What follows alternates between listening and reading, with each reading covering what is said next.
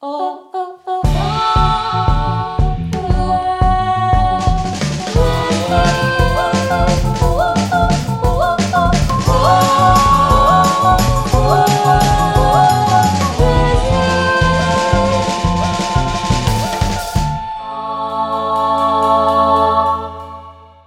это подкаст «Как в жизни» от онлайн-кинотеатра ОККО. Сегодня мы, его ведущие Егор Беликов и Егор Сенников. Поговорим про прошедший год, какие тренды дали о себе знать, с какими проблемами столкнулась киноиндустрия, кинематограф каких стран неожиданно взял первенство на международной арене, и, конечно, обсудим судьбу российских фильмов в этом году. А вспомнить все, что происходило в этом году, нам поможет Гаврил Гордеев или Гавр, медиа-менеджер и продюсер.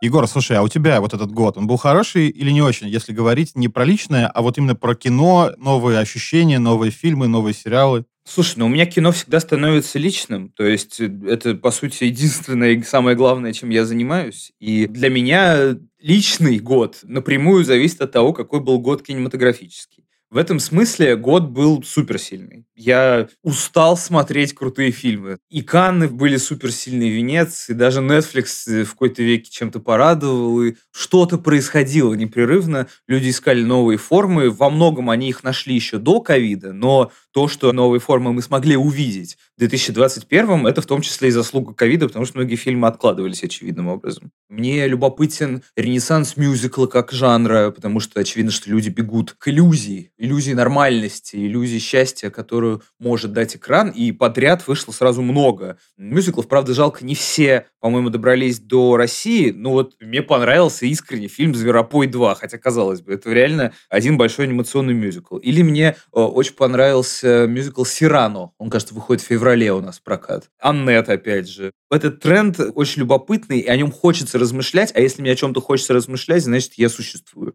А у твоего мира кинематографа как дела? Я с тобой отчасти соглашусь, потому что интересно было наблюдать именно за процессом, когда начали вываливаться фильмы, которые где-то там отложились в прошлом году из-за пандемии, их стало так много, и реально такое ощущение было в какой-то момент, что кино лезет там изо всех щелей. Когда ставятся вдруг, несмотря на ковид, несмотря на ограничения, новые рекорды бокс-офиса, и ставятся прямо сейчас, когда мы с тобой разговариваем, когда сложно не заметить, что во многом это был год Адама Драйвера и год Юры Борисова. Они оба появились в большом количестве важных, примечательных картин, которые были на фестивалях, которые хорошо выходили в прокат. В общем, много всего. Так как я здесь э, выполняю роль зануды, я лично не могу сказать, что было много фильмов, которые меня поразили. Ну, лучших фильмов года штуки 3-4. Это вот в моей картине мира. И на первом месте у меня лично стоит Аннет. Для меня это, наверное, самая важная картина года, вот если мы говорим о фильмах, которые в этом году вышли. У меня на третьем, я просто только недавно сдал свой грандиозный текст, но у меня 20 фильмов все-таки. То есть, наверное, не все из них меня прям поразили, но как минимум нашелся один фильм, который я, ну, раз 10 уже пересмотрел за этот год. Но это не тот фильм, который прям нужно всем советовать, но мне кажется, что он потрясающий. Это картина Netflix, комедия, называется «Приколисты в дороге». Он же Bad Trip. Это пранк-комедия, такая в стиле чудаков – но немножко по-другому. Там связанный сюжет от начала до конца, довольно глупый, но это не так важно. И каждая сцена этого фильма снята скрытой камерой с людьми, которые не подозревают, что они снимаются в кино. Там иногда появляются заблюренные лица, потому что они не дали разрешения да, на то, чтобы их в итоге показали на Netflix. Но вместе с этим эта картина обнаруживает удивительный гуманизм в людях, потому что ну, они присутствуют при идиотских совершенно событиях. Там, не знаю, женщина домогается полицейского, или э, взрывается автомобиль, или женщина пытается сбросить друга своего брата с пятиэтажного дома, и он такой висит и мотает ногами. И они становятся главными героями в этом фильме, а не даже супер смелый артист Эрик Андре, который все это, кажется, придумал. Прям регулярно ее пересматриваю, нахожу все новые и новые детали, какие-то гримасы, выражения лиц, э, какие-то действия, какие-то реплики, которые кто-то говорит там на фоне или за кадром. В общем, э, меня это кино поразило, я всем друзьям показываю. Я еще хотел добавить, в конце же ноября вышел фильм Питера Джексона про Битлз Get Back, который смонтирован из видеозаписи их последнего альбома Let It Be. И я не уверен, что ее можно всем рекомендовать по двум причинам. Во-первых, ее невозможно легально посмотреть в России, это раз. Во-вторых, ну, я, правда, не уверен, что есть так много людей, которые готовы 9 часов смотреть на то, как Битлз репетируют, э, пьют чай, едят тосты, обсуждают зарплату, ссорятся. How many have we already recorded good enough? No. Ну, короче, это такое, знаешь, зрелище для фанбоев. А я, конечно, фанбой Битлз, поэтому для меня это было очень увлекательное такое путешествие в творческий процесс. Короче, если сможете посмотреть Китбэк и вы любите Битлз, то рекомендую. Про фильм Егора я сам заинтересовался, потому что я не видел, и мне стало интересно. Так вот, давай попытаемся разобраться, какие тенденции все-таки произошли в этом году в кино. Начнем, например, с ОККО. Все-таки у нас есть значительный гость. Он директор по развитию нового бизнеса в Сбермаркетинге и еще советник генерального директора ОККО. Пусть он нам и расскажет, что с ОККО произошло и что произошло с онлайн-смотрением в этом году. У нас в гостях Гавриил Гордеев. Какие вот главные релизы были в ОККО за этот год? То, что показало большую результативность, это, конечно, Чикатило сериал и Выжившие сериал. Здесь очень важный момент, что надо было правильно подать этот сериал и донести до аудитории, что это не история, которая восхваляет какого-то маньяка и пытается проехаться на этой теме. Это история драматическая, серьезная, интересное произведение. Не хочу даже называть его продуктом, это именно произведение. Этот сериал очень круто сделан. Важна та эмоция, которая возникает, когда ты посмотрел хотя бы одну серию. Там много чего нужно рассказать и можно рассказать очень правильная реакция, потому что действительно люди увидели драму. То есть это не слэшер, как сначала кому-то показалось, что кто-то пытается порадоваться тому, что был такой маньяк и так далее. Я тогда хочу спросить не про релизы конкретные, а скорее про общее ощущение от года. В этом году окно между прокатом и цифровыми релизами оно очень сильно сократилось. Как это вообще на стриминге влияет и на око прежде всего? Вот эта вот боль от сокращения срока между кинопрокатом и релизом на платформе, наверное, имеет смысл спрашивать у кинопроизводителей. Вот фильм выходит в прокат, очень часто бывает, что то кино, которое в прокате не собирает, не становится там каким-то сверххитом, все равно хорошо работает на платформе. Очень много примеров, что фильм, который в прокате прошел слабо, в ОККО его смотрели очень хорошо. И много примеров, когда вокруг фильма очень большой хайп, очень большое информационное поле, какая-то информационная волна возникает, и критиков, и положительных отзывов и так далее, а на сервисе ему не так много уделяют времени. То, что может показаться критикам крутым и выдающимся, э, для зрительского потребления может оказаться странным и, может быть, не то, что совсем не смотрят, но откладывают на потом. Ну вот один какой-нибудь фильм, который сильно лучше показал себя на ОККО, чем в прокате. «Проклятый чиновник» в прокате, по-моему, он прошел так себе супер незаметно. В ОККО его смотрели хорошо. Я просто не хочу вот это вот э, клише накидывать, но так часто бывает с российским контентом. Нас немножко меньше интересует последний чиновник, чем, наверное, местный авторский кинематограф. Вот почему российскому зрителю по-прежнему за ним не интересно наблюдать? Почему он в России менее интересен, чем на Западе? Так ли это вообще? Нет, не так. Российский контент больше всего интересен у нас. И авторский в том числе. Там другая проблема. Может оказаться, что вокруг него большой хайп, на него приходят, но бросают смотреть. То есть он может оказаться странным. При этом есть невероятные примеры, когда фильм и в прокате собирает, и на платформе. Я вот не понимаю, честно говоря, вот этого конфликта, который там возник вокруг елок, например. Ругаются кинопрокатчики с платформами. У меня есть много примеров телевизионных и по прошлому своему опыту, и по нынешнему опыту. Одновременно на Первом канале и ВОК стартовал новый сезон сериала «Мосгаз». Результаты потрясающие и там, и там. Вы можете так, ну, в общих чертах скорее сказать про то, каким хотелось бы следующий год ОК увидеть. То есть вот что планируется такого важного, что всем нужно обязательно знать, кто следит за этим подкастом и за ОК, в принципе. Там запланировано порядка 20 сериальных только релизов,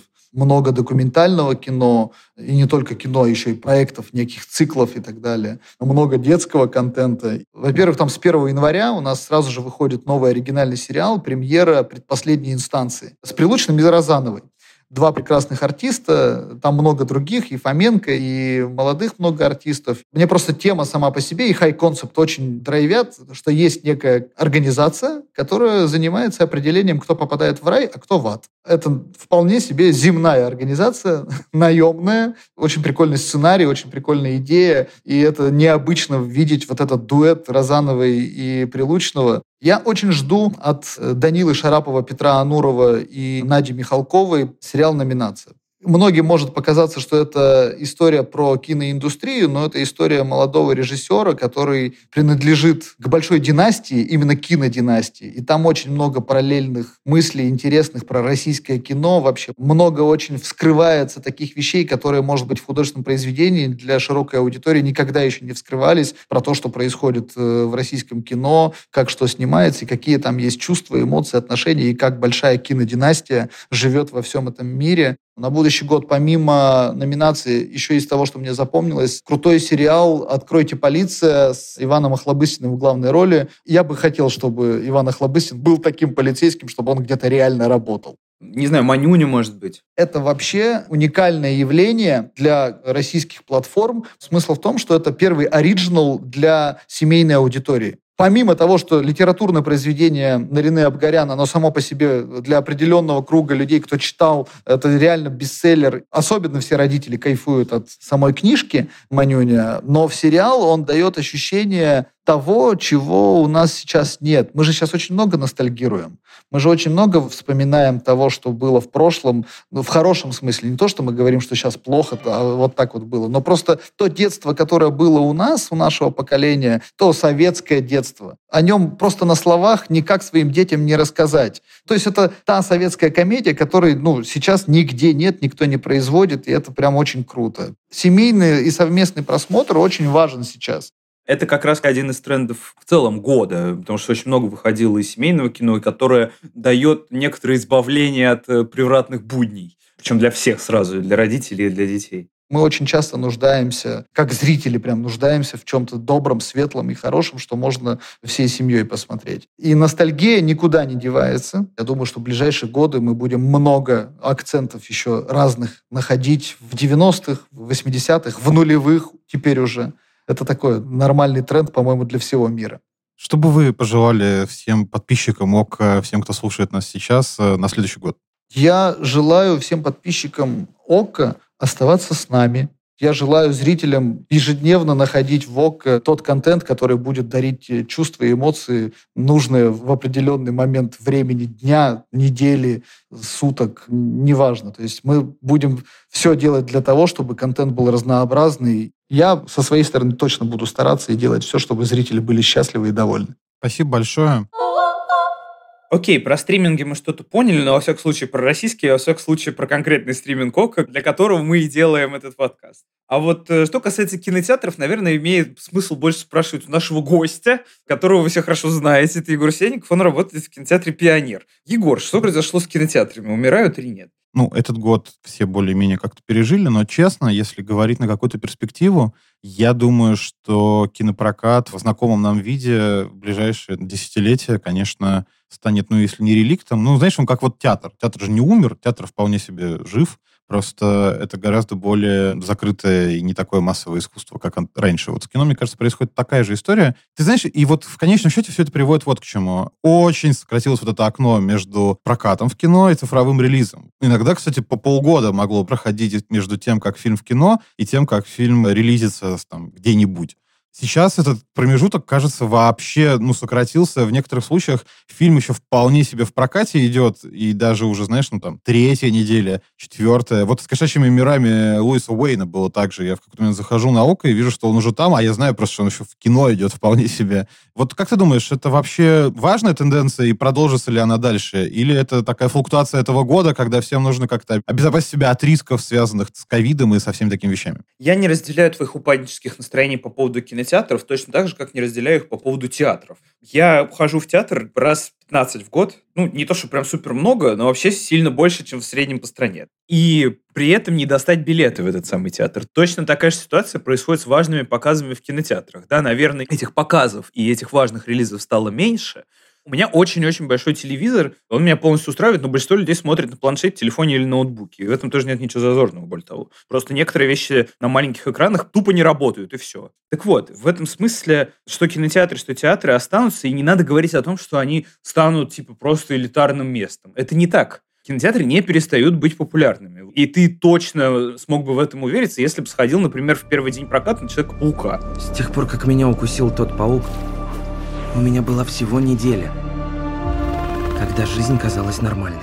Я знаю, что это самый кассовый фильм года, но я с трудом купил билет. Я к тому, что, безусловно, мы видим в этом году с Виномом было очень много сборов, с Человеком-пауком прямо сейчас, э, с последним фильмом э, про Джеймса Бонда. Это, безусловно, так. Я не к тому, что, типа, все умрет, и вообще мы все умрем, но я думаю, что значение кинопроката все-таки в ближайшие годы изменится. Пока что средняя стоимость просмотра одного важного нового фильма, на который, собственно, делают ставку большие менеджеры, меньше онлайн, чем э, в кинотеатрах. Мне кажется, что тренд в ту сторону, чтобы стоимость просмотра в онлайне была больше. Ну или хотя бы такой же стоимости, чтобы люди, благодаря гибридным релизам, которые, разумеется, будут развиваться чем дальше, тем больше, они могли бы сами выбрать, как им удобнее. И тут понятно, что кинотеатр выглядит как менее удобная вещь, но с другой стороны, ты не хочешь смотреть Дюну дома, потому что это тупость какая-то. Ну, то есть Дюн дома не работает, и поэтому очень неплохо люди ходили на нее в кино.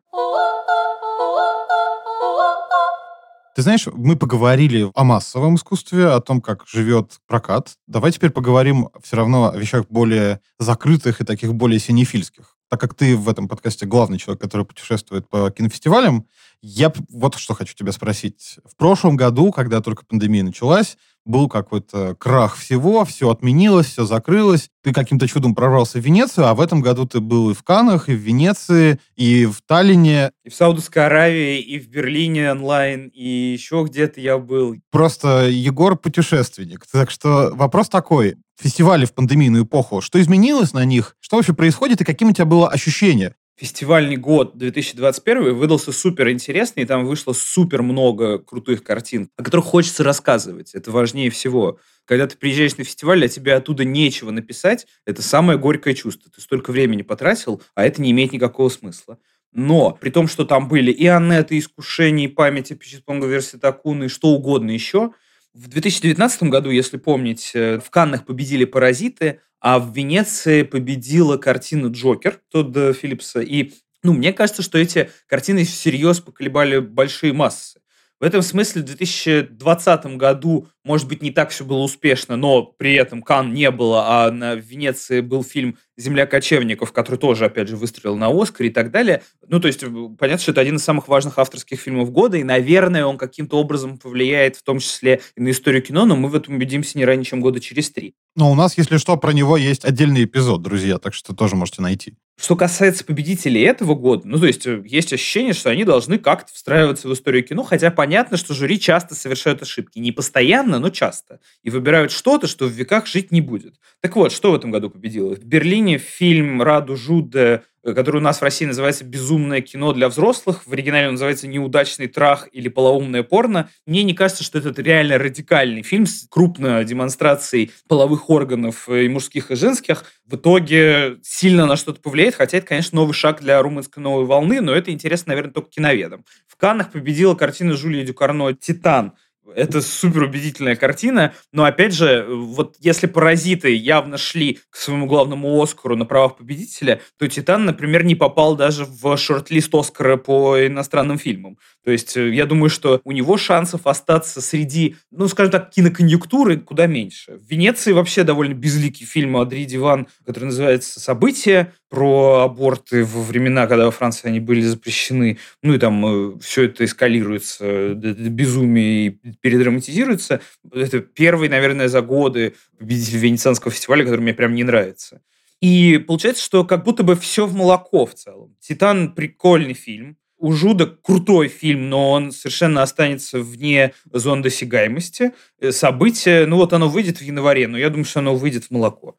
Фестивальное кино, очевидно, встает понемногу с колен. Несмотря на то, что победители там выбрали не тех. Фильм «Раду Жуда», фильм Жюли Дюкурно, фильм «Адри Диван» — это все так или иначе фильмы, которые довольно сильно, по сути, работают с темой телесности. По-разному, конечно, но бьют в одном и том же направлении. Я вот когда размышлял об этом, подумал, что, может быть, знаешь, из-за ковида, в принципе, в мире как-то отношения с телом начали меняться. С телом, собственным здоровьем, самоощущением. Мы все постоянно говорим там об уровне антител. Как тебе кажется, это тенденция или случайность? Вообще в них а, всех трех заметен один тренд, который начался задолго до ковида. Я говорю про фемповестку. И фильм «Жуда», несмотря на то, что это единственный мужчина-победитель фестиваля «Большой тройки» в этом году, это, очевидно, фильм, поддерживающий главную героиню, да, учительницу, домашнее порно, которая попала в интернет, после чего ее попытаются уволить из школы в третьем акте. Титан, соответственно, да, он показывает, наверное, психопатку, опасную женщину, но при этом э, фильм дает ей право на ее перверсивное самовыражение, что бы это ни значило. Ну, про события и так понятно, да, ее тело, ее дело, аборт ей запрещают, и она все равно его делает, потому что хочет отучиться в Сорбоне спокойно. И э, получается, что тренд на женское, как таковое, безусловно, заметен был и не только в «Победителях», а еще и в других фильмах, например, в «Искушении» Павла Верховена, которое было в Каннах, ну, я просто могу с десяток, наверное, таких фильмов назвать, которые были в этих программах. В общем, про телесность, быть может, но я думаю, что это скорее совпадение, чем э, реально рассудочное решение кого бы то ни было. Вот э, Жуда совершенно точно стилизовал свою идею тотального общественного лицемерия и самообмана под э, эпоху ковида, когда это самое лицемерие приобрело уже совсем гаргантюанские масштабы много было разговоров на тему того, что, а может быть, фестивалям нужно вообще перейти в онлайн, и мы знаем, что и Берлинале проходил онлайн, и сейчас э, приближающийся Роттердамский фестиваль тоже ушел в онлайн из-за штамма Микрон. Как ты думаешь, это вообще путь? Действительно будут э, скорее к этому двигаться? Или все-таки вот это единство места и времени, оно будет соблюдаться фестивалем, ну или, по крайней мере, будет стремиться к тому, чтобы большая часть фильмов онлайн была недоступна. Черт его знает. Я думаю, что это сильно зависит от э, фестиваля. Канны точно не перейдут в онлайн никогда, они не имеют никакого смысла так. Берлин очень надеется, что вернется в кинотеатр в феврале. Венеция тоже довольно консервативна в этом смысле. Они делают какие-то онлайн-программы, но я думаю, что это им не супер интересно. Посмотрим. Мне бы очень хотелось надеяться, что продолжится важная для человечества штука, что нужно встречаться лично и лично смотреть эти фильмы. Да, я понимаю, что это архаизм, но это такой милый сердцу каждого из работников киноиндустрии архаизм, что мы все от этого точно никогда не откажемся.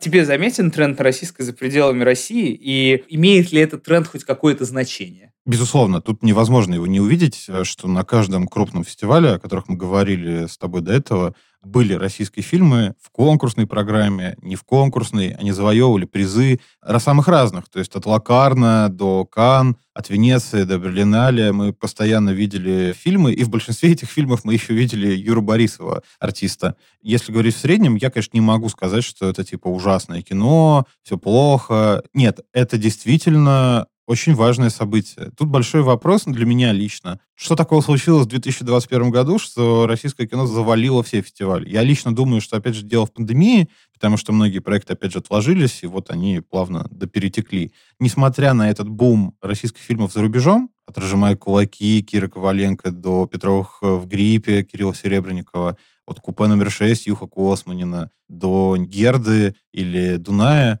мне кажется, и это подтверждается цифрами проката и цифрами вообще интереса, все это не очень заинтересовало отечественного зрителя. В российском прокате «Титан» собрал больше, чем, например, «Сжимая кулаки» Кира Коваленко. Они, в общем, в примерно одинаковых условиях прокатывались. Может быть, даже, кстати, «Титаны» в более плохих, потому что там параллельно с ним, по-моему, выходил «Бонд» и еще что-то. В общем, у него немного отъедало пространство другие фильмы. Если мы не ценим взлет российского кино, то понятно, что мы будем еще и отдельно презирать кино, когда оно станет в упадке, а это все равно неизбежно произойдет, все волнами же происходит.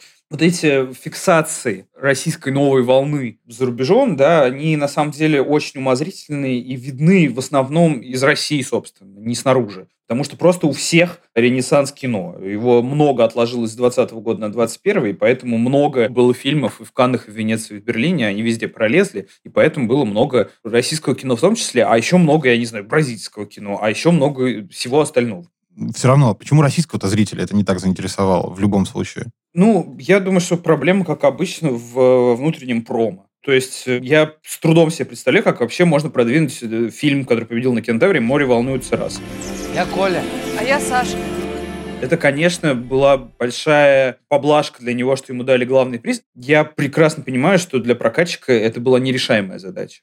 Именно потому, что есть какой-то негативный флер у российского кино. По всей России за все время проката на фильм «Николай Америки» сходило типа полторы тысячи человек это, конечно, дело не в пандемии. То есть это именно в каком-то внутреннем продвижении. Если вот ты назвал то, что происходило новой российской волной, мы помним, когда была в середине нулевых новая российская волна, И я как-то раз общался на эту тему с Сергеем Сельяновым, продюсером, и он как раз говорил, что ему кажется, что никакой волны не было, потому что ни один из тех фильмов, которые тогда выходили, Ивана Вырыпаева, того же Кирилла Серебренникова, многих других режиссеров, включая того же Николая Хамерики, ни один из этих фильмов не добрался до цифры в 100 тысяч зрителей в прокате. Что, например, удалось «Аритмии» и «Нелюбви» лет пять назад. Во-первых, это был до ковида, как ты правильно говоришь. И с точки зрения процента и градуса вакцинации, ну, наверное, люди стали меньше ходить в кино в целом.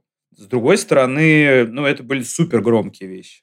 И аритмию обсуждали у Дудя, Звягинцев, ну, и так все понятно. Не было таких фильмов в этом году, на самом деле. Было много крутых фильмов с Юрой Борисовым, но Юра Борисов – это не самая главная звезда. И многим я называю его имя, а люди не знают, кто это. И так часто происходит.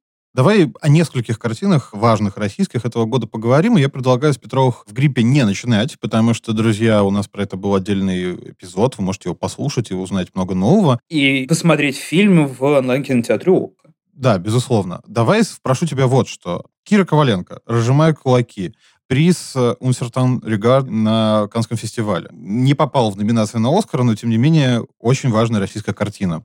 Ты как не относишься?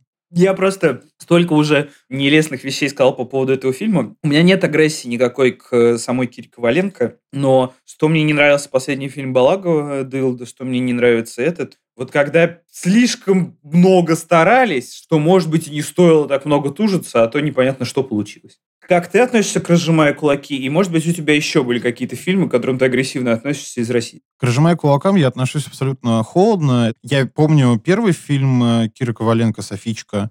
Он мне тоже, в общем-то, не понравился, но я в нем обнаруживал, ну, какие-то, по крайней мере, интересные повороты того, как это все рассказывалось. С «Разжимая кулаки» мне ничего не произошло. Вот ты тоже сказал про Дылду Балагова. Мне она дико не нравится. Я ее видел раза три, и она каждый раз оставляла меня в более, я даже не знаю, таком удивленном состоянии, типа, «А что это было. Вот разжимаю кулаки как-то так же. Но вообще, если говорить о каких-то антифаворитах этого года, то я скажу так, что мне меньше всего понравился из российских фильмов фильм «Герда» Натальи Кудряшовой. Да, согласен абсолютно, к сожалению. Я, честно говоря, вообще не понял, зачем это все было, зачем это было снимать. И это, знаешь, не такое там какое-то скучное приставание. Просто мне показалось, что там, где у человека были все расклады на неплохую, крепкую социальную драму, все превратилось в какой-то фантазийный, абсолютно неинтересный бурлеск. И, по сути, честно говоря, на мой взгляд, сделано неинтересно совершенно. Слушай, давай, чтобы не замыкаться на ужасе, кошмаре и что все плохо, я скажу свой топ-5 российских фильмов. Я видел в целом все, что имели хоть какой-то смысл. Это следующие картины. «Капитан Волконогов бежал» у меня на первом месте. Он выйдет вот в начале 2022 года в прокат. Э, действительно сильнейшая картина на тему большого террора. Второе место. Я знаю, что это не российский фильм, но я его назову. «Купе номер 6». Он, по сути, снят на русском языке. Да, совершенно поразительная картина. На третьем месте у меня Медея Александра Зельдовича. На четвертом месте у меня супер любимая моя, ничего не могу поделать. Вот я люблю ее манерность. Рената Литвинова и «Северный ветер», релиз с начала года. «Море волнуется раз» на пятом месте. Это фильм-победитель, который мы уже обсуждали, Николай Хамерик. Его никто не видел, поэтому, мне кажется, стоило бы его уже все-таки кому-то да посмотреть. Я могу еще немножко поназывать, ну, просто списком, если можно. Межсезонье э, Хант, он выйдет где-то вот в начале следующего года тоже в прокат. Баби Яр, контекст э, Лазницы мы показывали на Московском еврейском кинофестивале. Науча якутская вроде бы выйдет в прокат, но пока я не уверен, что знаю дату. И, ну, скажем, на близком расстоянии, по-моему, совсем неплохой. Ну, в общем, ты украл все названия, которые я, наверное, хотел назвать. Если как-то ретроспективно оценивать прошедший год, он действительно был неплохим. Мы 10 раз уже сказали, что зритель российский все это как-то немножечко проигнорировал. А вообще самый популярный российский фильм года по сборам — это «Последний богатырь. Корень зла». А второй по сборам именно российский фильм — это фильм «Конек-горбунок». Есть еще одна интересная тенденция. В этом году э, в мировом прокате главные картины по сборам не американские. Ты не прав, уже там Человек-паук уже тоже есть. На первом месте все равно находится пока что китайская картина про битву китайцев с американцами во время Корейской войны. Мы даже, на самом деле, специально подготовили для вас выпуск про китайское кино и про то, как оно наступает на весь мир. Обязательно его послушайте, когда он выйдет. Я бы продолжил тему с трендами супер заметной штукой, которая меня лично очень утомила. Реально, я уже больше не могу. Мне притит. Я имею в виду камбэки. Камбэков слишком много, они устали сами снимать э, бесконечные ремейки, ребуты, сиквелы, квадриквелы и так далее. Они, это я имею в виду голливудские продюсеры, но они продолжают э, есть кактус, э, плача и крича. У тебя есть какой-то любимый камбэк этого года, который тебя не взбесил? Вот сложно так сказать, чтобы он не взбесил. Декстер, который неожиданно совершенно вернулся из ниоткуда. Декстер миловидный, действительно, и как неудивительно, потому что вот последние сезоны были чудовищными, но при этом новый сезон вообще в духе первых совершенно, и он по-новому как-то интерпретирует эту историю, и Майкл Си Холл вообще не стареющий. Но у меня есть собственный фаворит, который точно не разделишь. Мне очень понравился четвертый фильм по «Матрице», все, кто э, лишен чувства вкуса, интеллекта и так далее, как я, обязательно сходить на него в кино. Это радость э, для всех, кто по-прежнему верит, что нашей реальности не существует. Для тебя лично, что его сделало таким успешным и удачным, что оправдало его как камбэк? Мне очень понравилось это постмодернистское переосмысление того, что было в первых трех фильмах. Очевидно, что четвертый фильм делится на третий, и каждый из третей по-своему пересказывает первые три фильма. Вторая, поэтому, часть оказывается наиболее уязвимой к обвинениям, но и первая часть супер остроумно придумана, когда ты с какого-то момента понемногу начинаешь верить реально, что, ну, действительно, может быть, он все это выдумал, может, э, это и не так, но в процессе мы замечаем маленькие какие-то глюки в реальности, и вот э, вместе с этим ты немножко начинаешь ехать крышей. А третья часть супер радостная. И мне кажется, что, если честно, до сих пор так и никто и не научился, как Лана Вачовский, вот так снимать просто погоню по городу. Реально, просто нету таких людей. В этом столько кинетики, в этом столько настоящего какого-то двигательного рефлекса что по сравнению с этим даже ваши любимые Джон и Уики кажутся посиделками в доме престарелых. Мы сказали про Декстера, которого можно посмотреть по подписке ОК совместно с медиатекой. Есть еще один важный камбэк, который мы все еще не видели, он выходит 1 января, и это вот э, тот жанр, который начал немножко надоедать, я имею в виду ток-шоу, про то, как мы в прошлом сделали что-то великое. Вот вышли друзья, мне кажется, довольно позорные. Ну вот у меня большие надежды на воссоединение актеров Гарри Поттера, которые выйдут 1 января и тоже выйдут на ОК. Мне кажется, что в этом будет хоть какая-то, ну, магия, хоть последние ее отголоски. Когда думаю об этом бесконечном каком-то поле ремейков, где люди бесконечно играются с одними и теми же идеями, меня лично это не то чтобы, знаешь, там бесит, я вообще могу это как-то индифферентно пропускать мимо себя, но какое-то полное отсутствие желания развивать какие-то совершенно оригинальные истории. Понятно, что это тренд даже не только этого года, но у меня, правда, ощущение, что вот это желание часто на ностальгии выехать, да, как в случае, собственно, и с друзьями, и с «Матрицей», и узнаем, что там с Гарри Поттером, оно чаще всего совершенно не оправдывает того продукта, который получается в конечном итоге. Я не знаю, что с этим делать, я даже не знаю, почему этого всего так много становится. У меня вот нет в голове какого-то понятного ответа. Ну, э, у меня есть ощущение, что это, опять же, коррелирует с общим ностальгическим трендом. Ну, это и так понятно, да, что люди стали слишком много думать о том, как в прошлом было хорошо, и не надо было маску носить. Но, с другой стороны, я смотрю на Великую депрессию, на то, как тогда взлетел Уолт Дисней со своим Микки Маусом, и вот feel good movies, они как раз очень хорошо себя чувствуют в самые поганые времена. Наверное, сейчас не такие поганые времена, как во времена Великой депрессии, но все же, мне кажется, 2021 году, 2022 стоит поучиться у тех конца 20-х, начала 30-х годов. Так или иначе, в общем, будем надеяться, что ремейков станет меньше, и поводов для ностальгии тоже. Ты знаешь, вообще у нашего времени нет внятного образа будущего. И это касается чего угодно. Поэтому всех так тянет в прошлое. Это видно в политике, в обществе, где угодно. Меня лично это дико раздражает, но я ничего с этим поделать не могу. Ну, слушай, времена не выбирают, в них живут и умирают. Кстати говоря, у нас есть об этом специальная секция. Это секция in memoriam, то же самое, что на Оскаре. Мы пытаемся вспомнить людей, которых мы потеряли в этом году, важных э, киноавторов. Меня сильно подкосил уход Меньшова, честно потому что я много с кем встречался, много с кем разговаривал, но вот из таких, кого я смотрел с детства, кого я пересматривал маниакально, в том числе из-за родителей, которые просто раз за разом ставили один и тот же фильм, например, «Любовь и голуби». Вот с Меньшовым я встретился однажды в жизни на каком-то ток-шоу на Первом канале, и для меня супер цена была это. Ну, я, я почти заплакал, реально. Меня мало что прошибает после сотен некрологов, которые я написал в жизни, но вот Меньшов меня пробил. А у тебя? Ну, дело даже не в том, что, знаешь, он там воспринимался как такой человек э, из твоего детства, когда ты, смотришь какие-то фильмы и впервые знакомишься с его картинами. Он просто казался очень таким своим каким-то, и поэтому, наверное, его уход так задевает. Для меня еще была важная такая потеря этого года. Это, конечно, Сергей Соловьев. Это случилось э, немногим больше недели назад. И тоже, знаешь, такой режиссер, который помимо того, что снимал блестящие картины, если вы не видели вдруг там фильмов «Сто дней после детства», «Аса», «Черная роза. Эмблем печали», попробуйте их обязательно посмотреть, потому что дело не в том, что там это история кино, и нужно знать, это просто блестящее кино. И мне кажется, с Сергеем Соловьевым была еще отдельно такая штука, что вот в свой момент, в конце 80-х, начале 90-х, он как-то так правильно поймал стихию, кружившую вокруг него, он правильно настроил паруса и выставил, что он взлетел на какую-то, ну, невероятную совершенно высоту, и вот оттуда на нас всех смотрел.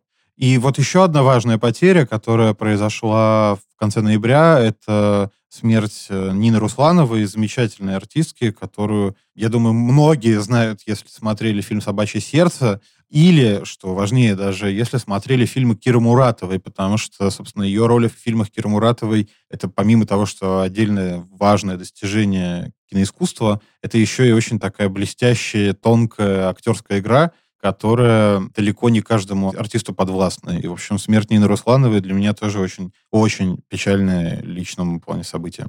Я буду очень скучать по Кристоферу Пламеру, если из иностранцев. Ну, понятно, что это классик, который кажется, вот знаешь, он часть команды, часть корабля всегда был. Он везде и везде примечательный, и его поздние роли крайне удивительны. В общем, э, Кристофер Пламер, мне кажется, вот одна из генеральных потерь этого года. Может быть, ты кого-то вспомнишь из иностранцев? Наверное, самая большими буквами написанная потеря этого года — это Жан-Поль Бельмондо. Это великий, совершенно великий артист, который последние несколько десятилетий, конечно, не играл, потому что тяжело болел, но все его роли вся его харизма, его улыбка, его умение играть, умение, ну, вообще все, что с ним связано, от французской новой волны до фильмов э, уже там 70-х, 80-х, более коммерческих, и боевиков, и эта тема из профессионала. И сам он по себе абсолютно фантастический был человек. Это очень горько и довольно грустно, кстати, на самой церемонии похорон, конечно, было смотреть на Пьера Ришара и на Алена Делона, которые тоже туда пришли отдать дань памяти я вспомню еще несколько режиссеров, про которых, наверное, многие узнали, когда они умерли, и это очень печально. Но, с другой стороны, давайте немножко цинично к этому отнесемся. Зато у нас появился повод подробнее изучить, что они же снимали. Вот французский режиссер Бертран Таверни, я думаю, не сильно известный, если честно. Но вот один из классиков, на самом деле, французского кино второй половины 20 века. Я бы еще назвал Монте Хелмана. Это был такой очень неожиданный режиссер э, независимого кино, на которого во многом ориентировался Квентин Тарантино в своих первых работах. И я бы назвал Мелвина Ван Пиблза, который, ну, реально основоположник так называемого черного кино, уже на него ориентировался Спайк Ли и так далее. Да, ну а вообще потерь в этом году было реально много. Я думаю, что, наверное, даже больше, чем в среднем в каждом году. И, в общем, это каждый раз всегда довольно горько и больно. Наш подкаст, как и этот год, подходит к финалу, и мы как-то, ну, так пробежались по разным вещам, узнали о том, что будет с онлайн-стримингами дальше, или, по крайней мере, предположили. Ну, кстати говоря, некоторые наши выпуски выйдут уже после Нового года, так что не переключайте. Да, следите, там будут очень интересные разговоры, особенно вот про Китай, это вообще, это для меня было открытие целой вселенной китайского кино. Мне кажется, что вообще, если в целом, то для кино год, наверное, был в каком-то смысле удачный, но посмотрим, что будет дальше самое время посоветовать людям какие-то фильмы, которые они могли бы посмотреть на новогодних праздниках, если у них не дошли руки до них в этом году. Выбери жизнь, выбери работу, выбери карьеру. Что у тебя? У нас будет два фильма, оба такие дополнительные материалы на полях. Один можно посмотреть на ОКО, а один пока нельзя, но мы очень надеемся, что он там все же появится. Первый мой фильм, про который вы сто процентов не слышали, у него очень низкие рейтинги, неподобающие, на мой взгляд, на всяких э, сервисах. Картина называется «Предупреждение», она же «Warning». Режиссер Агата Александр. И эта картина не без звезд, кстати говоря. Там играет и Генеранс Мерилье, который снимался в фильме «Сырой», «Титан», Жюли Дюкарно, и Элли Сыв там есть. И, э, в общем, если присмотреться, то там можно кого-то найти. Патрик Шварценеггер, Руперт Эверетт. И это такой полнометражный аналог, скажем так, э, не любви, смерти роботов, ну хотя и их в том числе, а, наверное, черного зеркала про некоторое чуть более отдаленное будущее, чуть меньше заигрывания с современной повесткой, чуть больше великих вопросов из э, научной фантастики и классики этого жанра про то, имеет ли право на существование искусственной душа и так далее. И все это уложено в довольно симпатичных, несмотря на то, что исполненных в низком бюджете новеллах. Вот попробуйте. Мне показалось, что это такой hidden gem на самом деле, каталога ОККО. Что касается картины, наверное, на будущее, то я бы назвал «Дыру» Микеланджело Фромартино, получившую, по-моему, приз жюри на Венецианском фестивале, типа третье место, но вообще эта картина меня поразила до глубины души. Там весь фильм, спелеологи, такие люди, которые занимаются исследованием пещер, лезут в одну из глубочайших пещер в мире, и это все, что происходит в фильме, оторваться невозможно, моргать не получается, в конце сильнейший выброс эндорфинов. Ты знаешь, у меня будет один фильм такой тоже супер массовый. Я думаю, многие его в этом году фильм этот видели, но это не повод его забывать. Второй тоже такой будет для синефилов, и, к сожалению, наука его пока посмотреть нельзя.